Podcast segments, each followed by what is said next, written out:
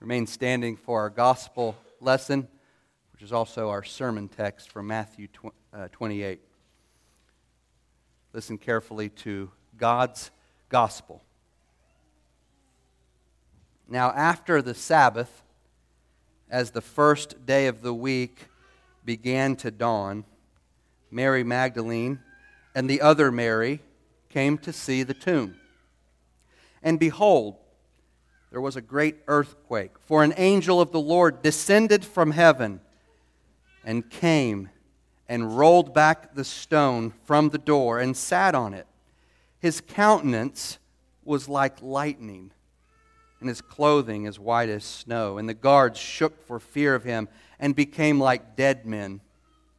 But the angel answered and said to the women, do not be afraid, for I know that you seek Jesus who was crucified. He is not here, for he has risen. As he said, Come see the place where the Lord lay. And go quickly and tell his disciples that he is risen from the dead, and indeed, he is going before you into Galilee. There you will see him. Behold, I have told you. So they went out quickly from the tomb with fear and great joy and ran to bring his disciples word. As far the reading of God's word, this is the word of the Lord. Let's pray. Father, thank you for revealing to us the good news in Scripture and for confirming it to us by your Spirit living in us. Help us to grow in our faith and in our joy as we meditate on the resurrection story. We ask this in Jesus' name. Amen. Please be seated.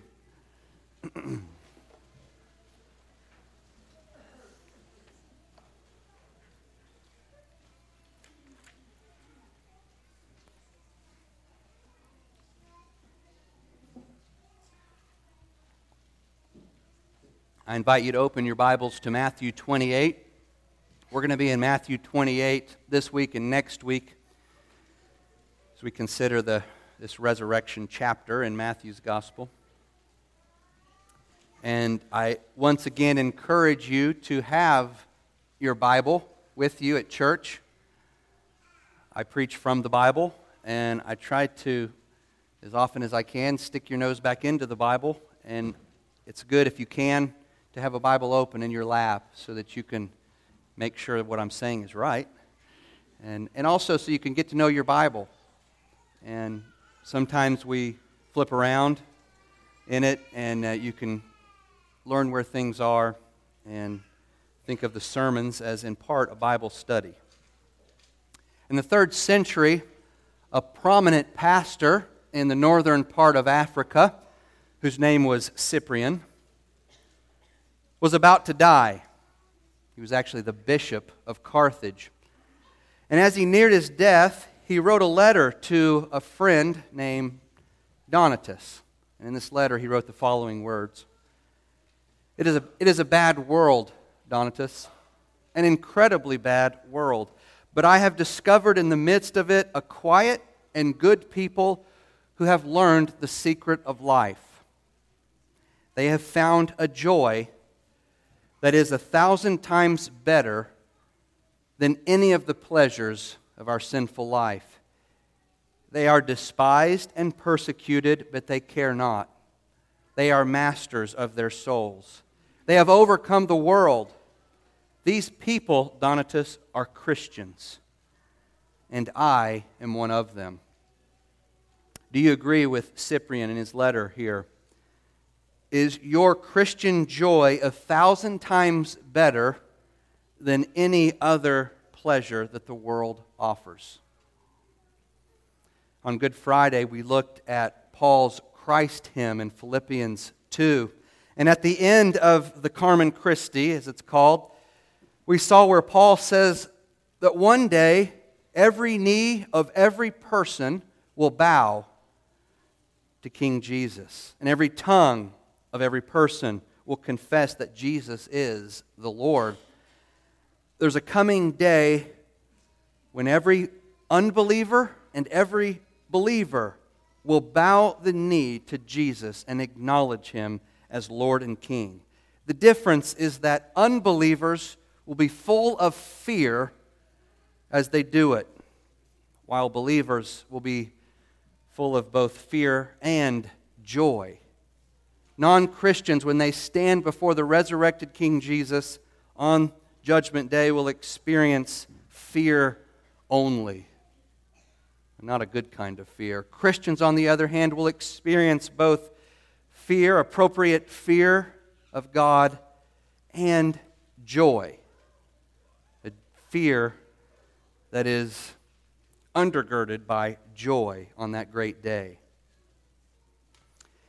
And we see a foretaste of this future reality in our gospel reading from Matthew 28. In verse 4, it says that the guards shook in fear at the sight of God's angelic messenger.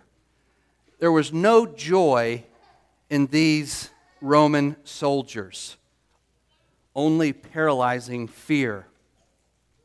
The text says that they were so afraid that they became like dead men. They were shaking in their combat boots, their combat sandals, whatever they wore. But notice how the women at the tomb respond to the angel and his message differently. Skip down to verse 8. It says, So they, that's the, that is the two women, the two Marys from verse 1, they went out quickly from the tomb with fear and great joy.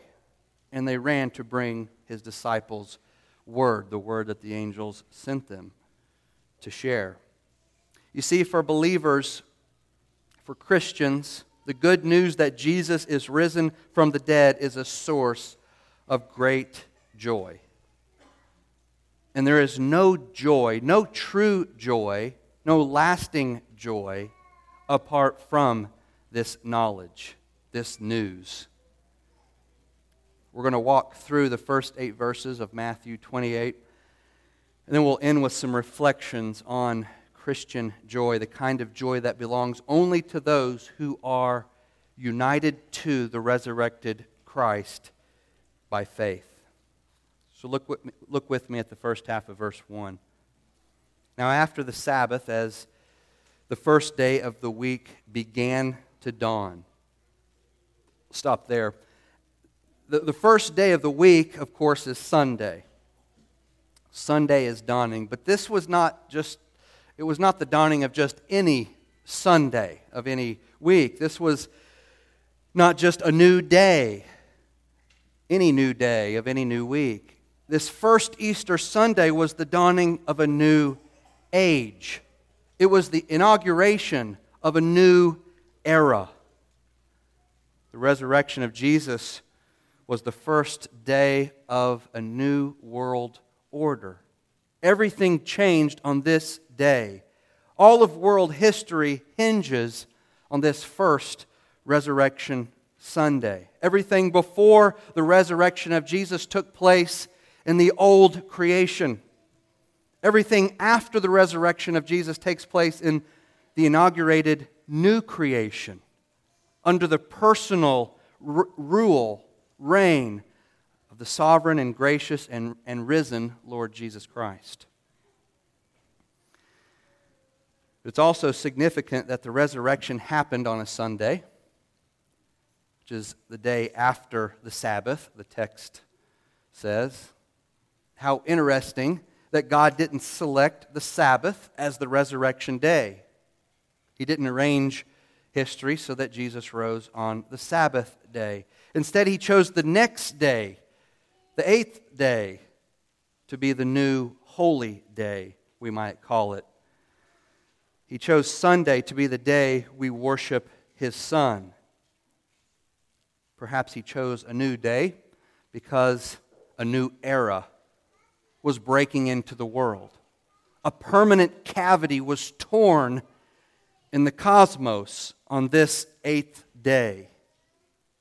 The resurrection of Jesus created an eternal eighth day of rest and rejoicing, an eternal Sabbath if you will, for all those who rest and rejoice in Christ. The day was Sunday, and the two people were the two faithful Marys. Look at the rest of verse 1. Mary Magdalene and the other Mary came to see the tomb. Now we know who Mary Magdalene is. Jesus had cast out seven demons from Mary Magdalene. And after that, she followed Jesus, and it says she supported his ministry. She apparently was of some wealth. The other Mary is the mother of Jesus. There's a little bit of debate about that, but seems pretty certain to me that this is the mother of Jesus when you compare the rest of Matthew and the other Gospels. Both of these Marys were there on Friday for the burial, and they've returned at sunup after the Sabbath on Sunday morning for the surprise of their lives, right? And it's very significant that it was two women who first witnessed the empty tomb and the risen Christ. In the ancient world, women were so marginalized that their testimony was not valid in the court of law.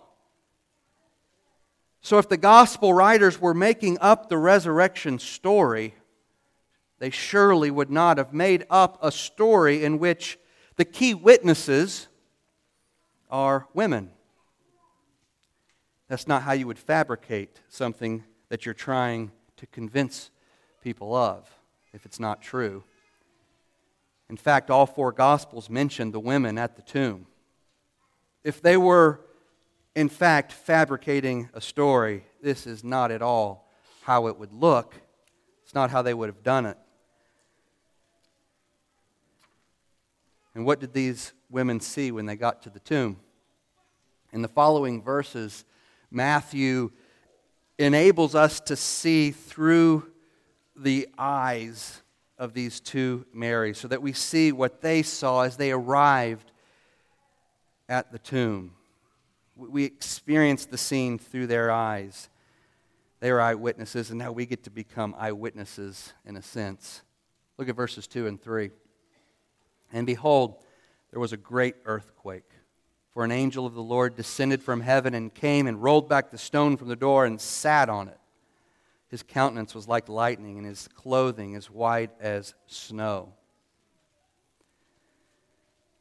There's a couple humorous things in this passage. One of them is that the angel sits down, you know, like he's resting on the stone, and, and we were told this.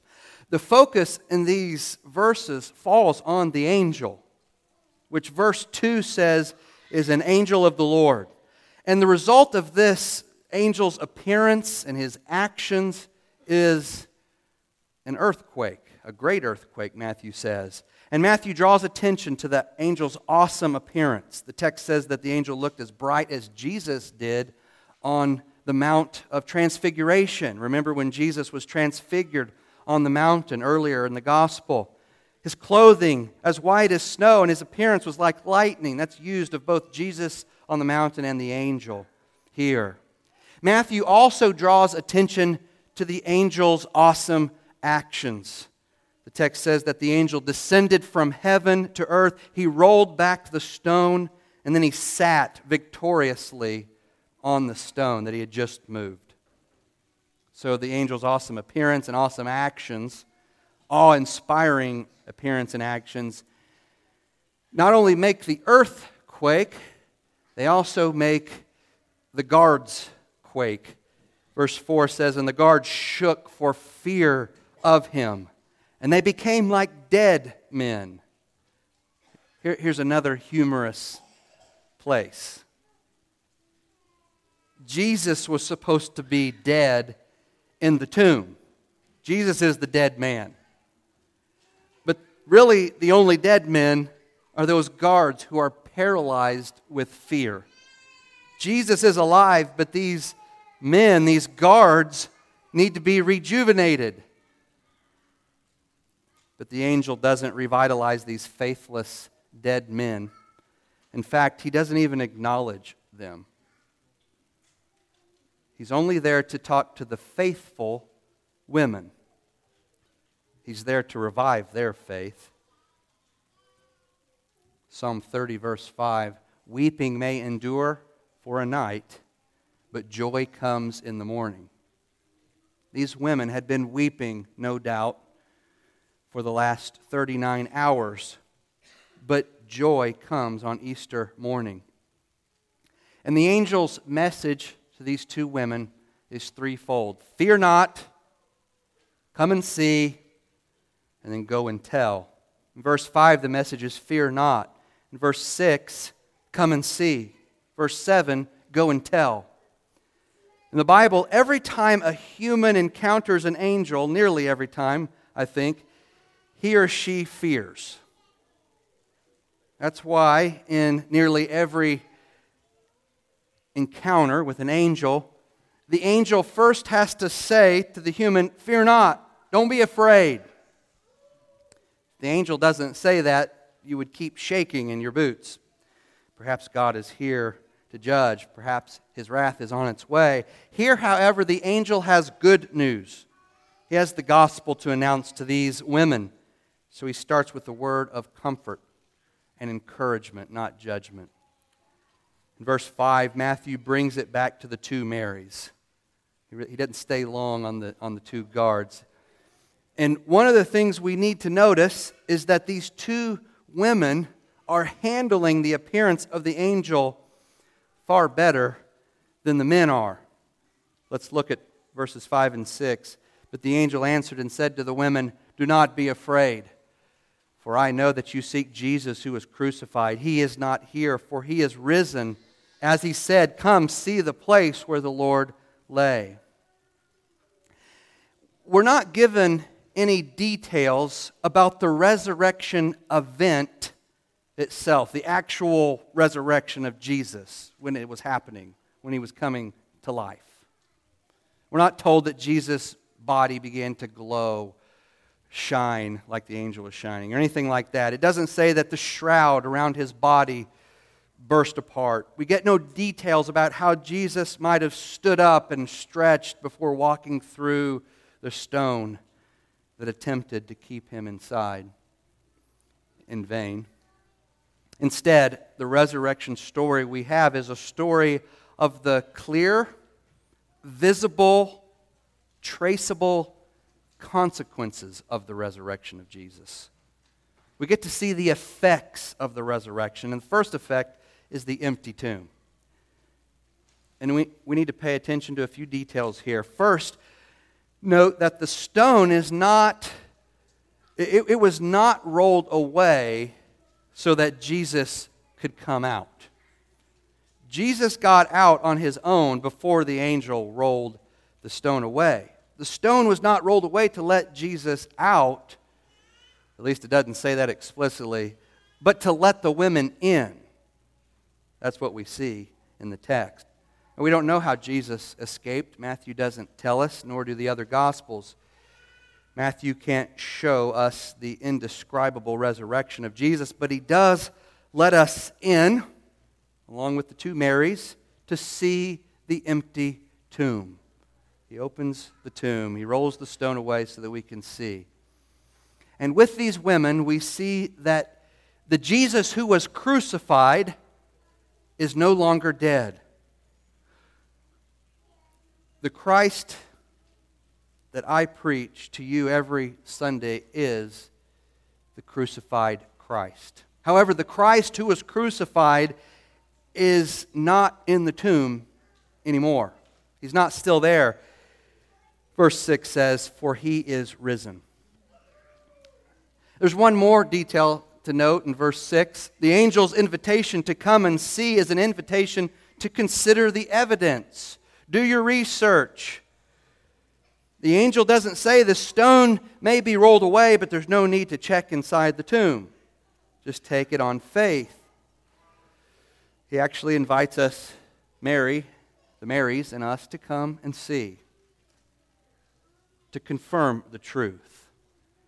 The angel also doesn't say, as many liberal Christians say, there's no need to look inside the tomb or anywhere else for Jesus because he's been spiritually raised. Don't look for him in the tomb, look for him in your heart. Look for him anywhere and everywhere in nature. No, that's not the sort of resurrection that Matthew is recounting. The two Marys will see Jesus, they will touch Jesus, they will behold him in the flesh by holding on to his flesh in real time, in, real, in a real place. Our resurrected Lord is a tangible Lord. By going with the women into the tomb, we are to open our eyes and our ears and our minds to the truth as they did. Finally, let's look at verses 7 and 8. And go quickly and tell his disciples that he has risen from the dead, and indeed, he is going before you into Galilee. There you will see him. Behold, I have told you. So they went out quickly from the tomb with fear and great joy and ran to bring his disciples word. The, the ladies are given a great commission, as it were, in verse 7. And then off they go in verse 8 to tell the others. They're given a command and they obey it promptly. And we can't miss how Matthew records their mixed emotions of fear and great joy. Notice the word great goes before the word joy, not before the word fear. They didn't have great fear and some joy, they had some fear and great joy whatever fear they experienced, whatever nature this fear was, and who wouldn't experience a little bit of fear in a situation like this, whatever fear they had, it was their great joy that dominated them, that pushed them out, that drove them to take the next step in their Christian journey. They took it by joy, not by fear. This is not the only place in Scripture where fear and joy come together. In fact, in one place, the Bible commands us to have both joy and fear at the same time. So this is not a contradiction. Psalm 2, verse 11 says, Serve the Lord with fear and rejoice with trembling. Serve the Lord with fear and rejoice. Have joy with trembling. And he goes on to say, Kiss the Son, lest he be angry and you perish in the way. There's a proper fear of God that can exist alongside our joy, our resurrection joy. And that, to some extent, perhaps, is what these women were doing. We don't know the, the full nature of their fear. But they were rejoicing with trembling, with fear and great joy, it says. These, mo- these emotions go together in Scripture because they sometimes go together in real life. Anyone who's been married, for example, knows the wedding day is one of some fear mixed with great joy. The source of these women's joy is the resurrection of Jesus from the dead. You see, historically, joy is the first, the, the very first fruit of the Spirit. Historically speaking, joy is the very first fruit of the Spirit that the resurrection produces. All the fruits of the Spirit flow from our resurrected Lord love, joy, peace, patience, kindness, goodness, faithfulness, gentleness, self control. All of these are rooted and flow out of the resurrection of Jesus. It's only possible to have Christian joy because Jesus rose from the dead. And because Jesus rose from the dead, it's always possible for believers to be filled with Christian joy. So it's only possible to have true joy, Christian joy, because of the resurrection. And because of the resurrection, it's possible to have true Christian joy all the time. It's easy for us to understand why these two Marys were so filled with joy, with great joy.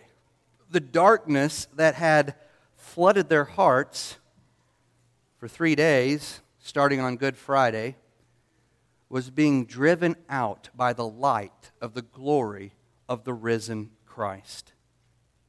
Their shattered hopes were being put back together. Their disappointment was being undone. The impossible had happened. The only imaginable response to the resurrection of Jesus is resurrection joy. So it's easy for us to see.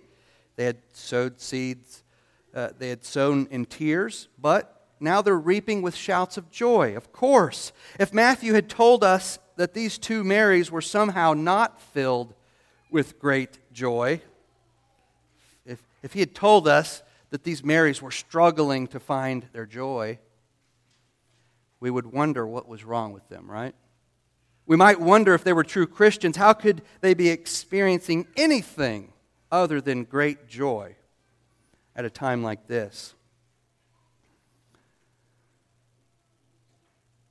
And yet, we who live on the same side of the resurrection as these two Marys often find ourselves lacking in resurrection joy. If Jesus really is alive, how could we ever struggle to find our Christian joy, we might ask? How is it that the good news so easily becomes old news to us? How is it that the resurrection of King Jesus has so little to do with our outlook on life on a day to day, hour by hour basis? Is there anything in your life that should have a greater effect on you, on your thoughts, on your emotions than the resurrection of Jesus? Think of something that should dominate you more. If there's anything going on in your career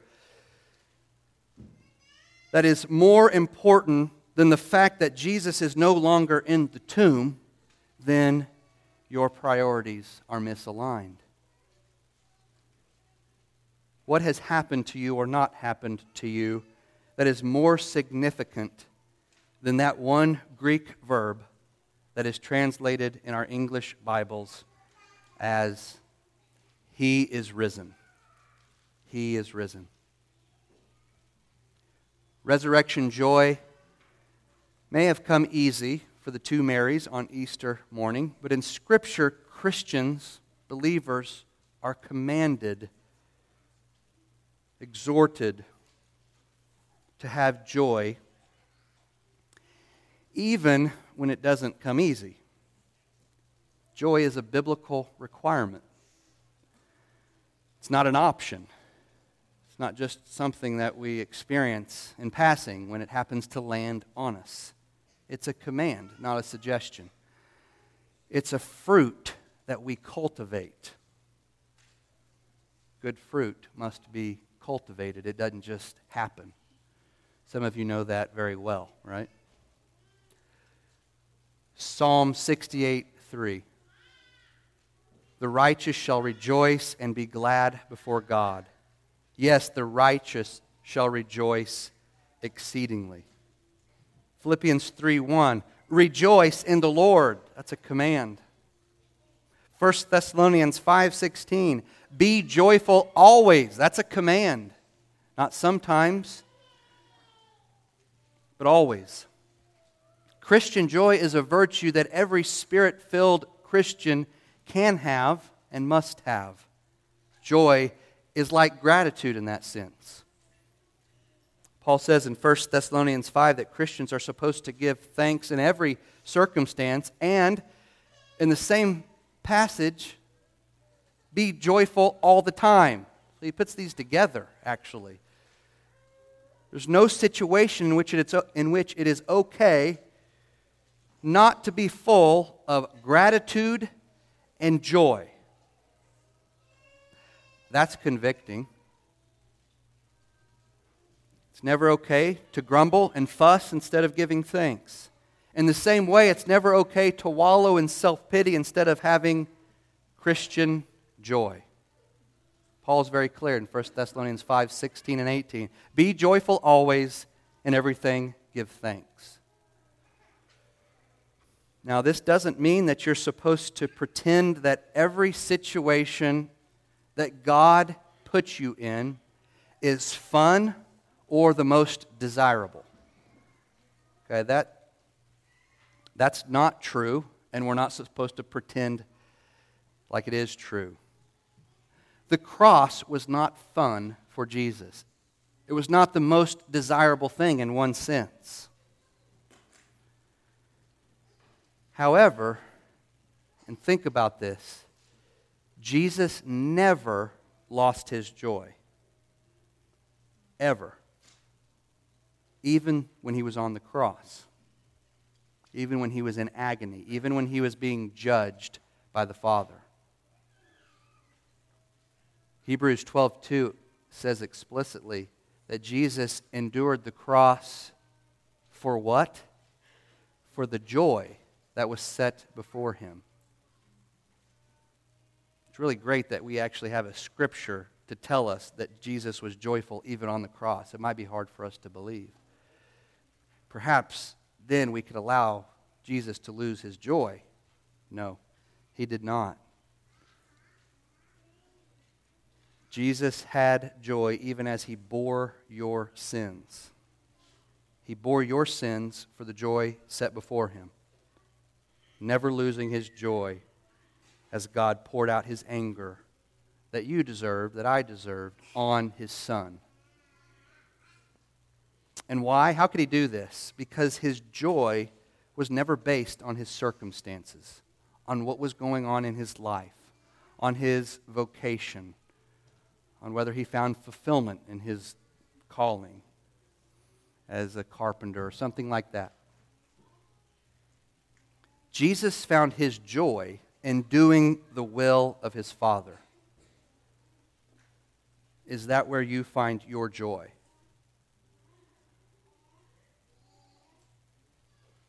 you can be filled with the same joy that characterized Jesus because you have the same spirit that God poured out on Jesus at his baptism. And you can have this same joy, this spirit filled Christian resurrection joy, even as you carry your cross, the cross that Jesus has given you to bear. How do you do this? How is this possible? That same verse from Hebrews 12 2 tells you how. Listen as I read all of Hebrews 12 2. Looking to Jesus, the author and finisher of our faith, who for the joy set before him endured the cross, despising its shame. That's how you maintain your Christian joy. Looking to Jesus, who bore his cross with joy. If you're not looking to Jesus, if you're looking somewhere else, there will be no joy. There will be fleeting happiness, perhaps, but there will be no lasting joy. Instead of looking for the right circumstances, the right life, the right outcome, the right family situation, the right job, instead of looking for anything like that, to bring you joy. Look to Jesus and to Jesus alone to bring you joy. Now, again, looking to Jesus won't fix all your problems. It won't make all your pain and sadness go away, at least not in this life. And, and Jesus never promises that. He never offers that in this life. God's plan for your life may be not to remove a hardship that you're enduring in your time. However, when you fix your eyes on the resurrected Jesus, instead of on your circumstances, the Holy Spirit will give you a joy that Christ had, a joy that overshadows and redefines recontextualizes the pains of life in this fallen world, and we all have them. You can know that your Father will keep His promises to you as He kept His promises to Jesus because you're united to Jesus. You can believe unreservedly that He will do what is best for you. You can rely on His faithfulness and His wisdom. Your God is trustworthy, even in the shadow of death, even when you're in the valley. He was faithful to Jesus, He will be faithful to you. You can bear your cross knowing that there is a very good reason why. A wise reason that your loving Father has taken you down this road and not taken from you what you would like Him to take from you. Your Father loves you, and you can bear your cross.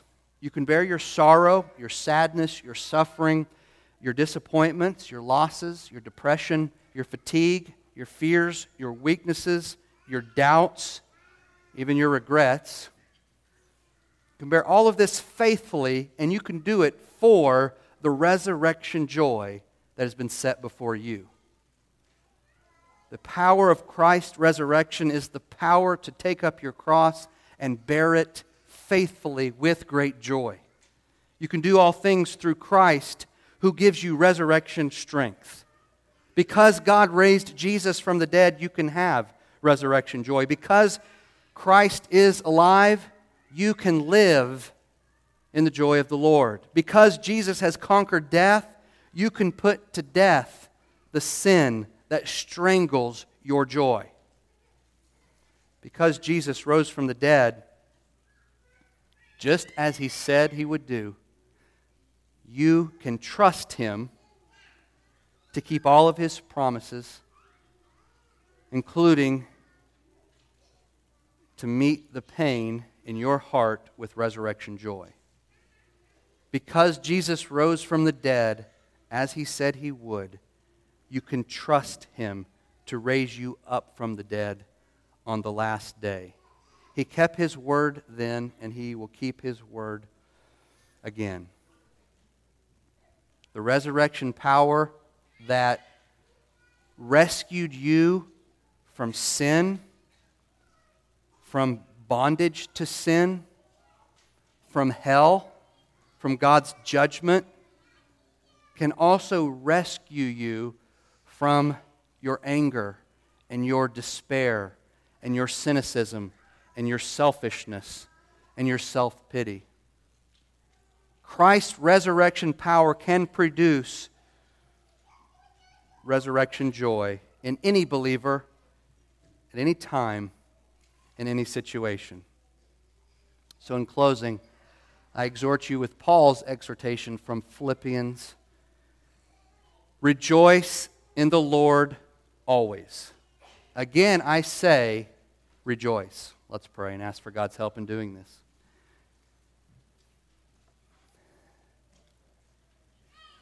God, help us to be joyful always, to live in the light of the resurrection of Jesus, to live in the hope of our resurrection from the dead someday.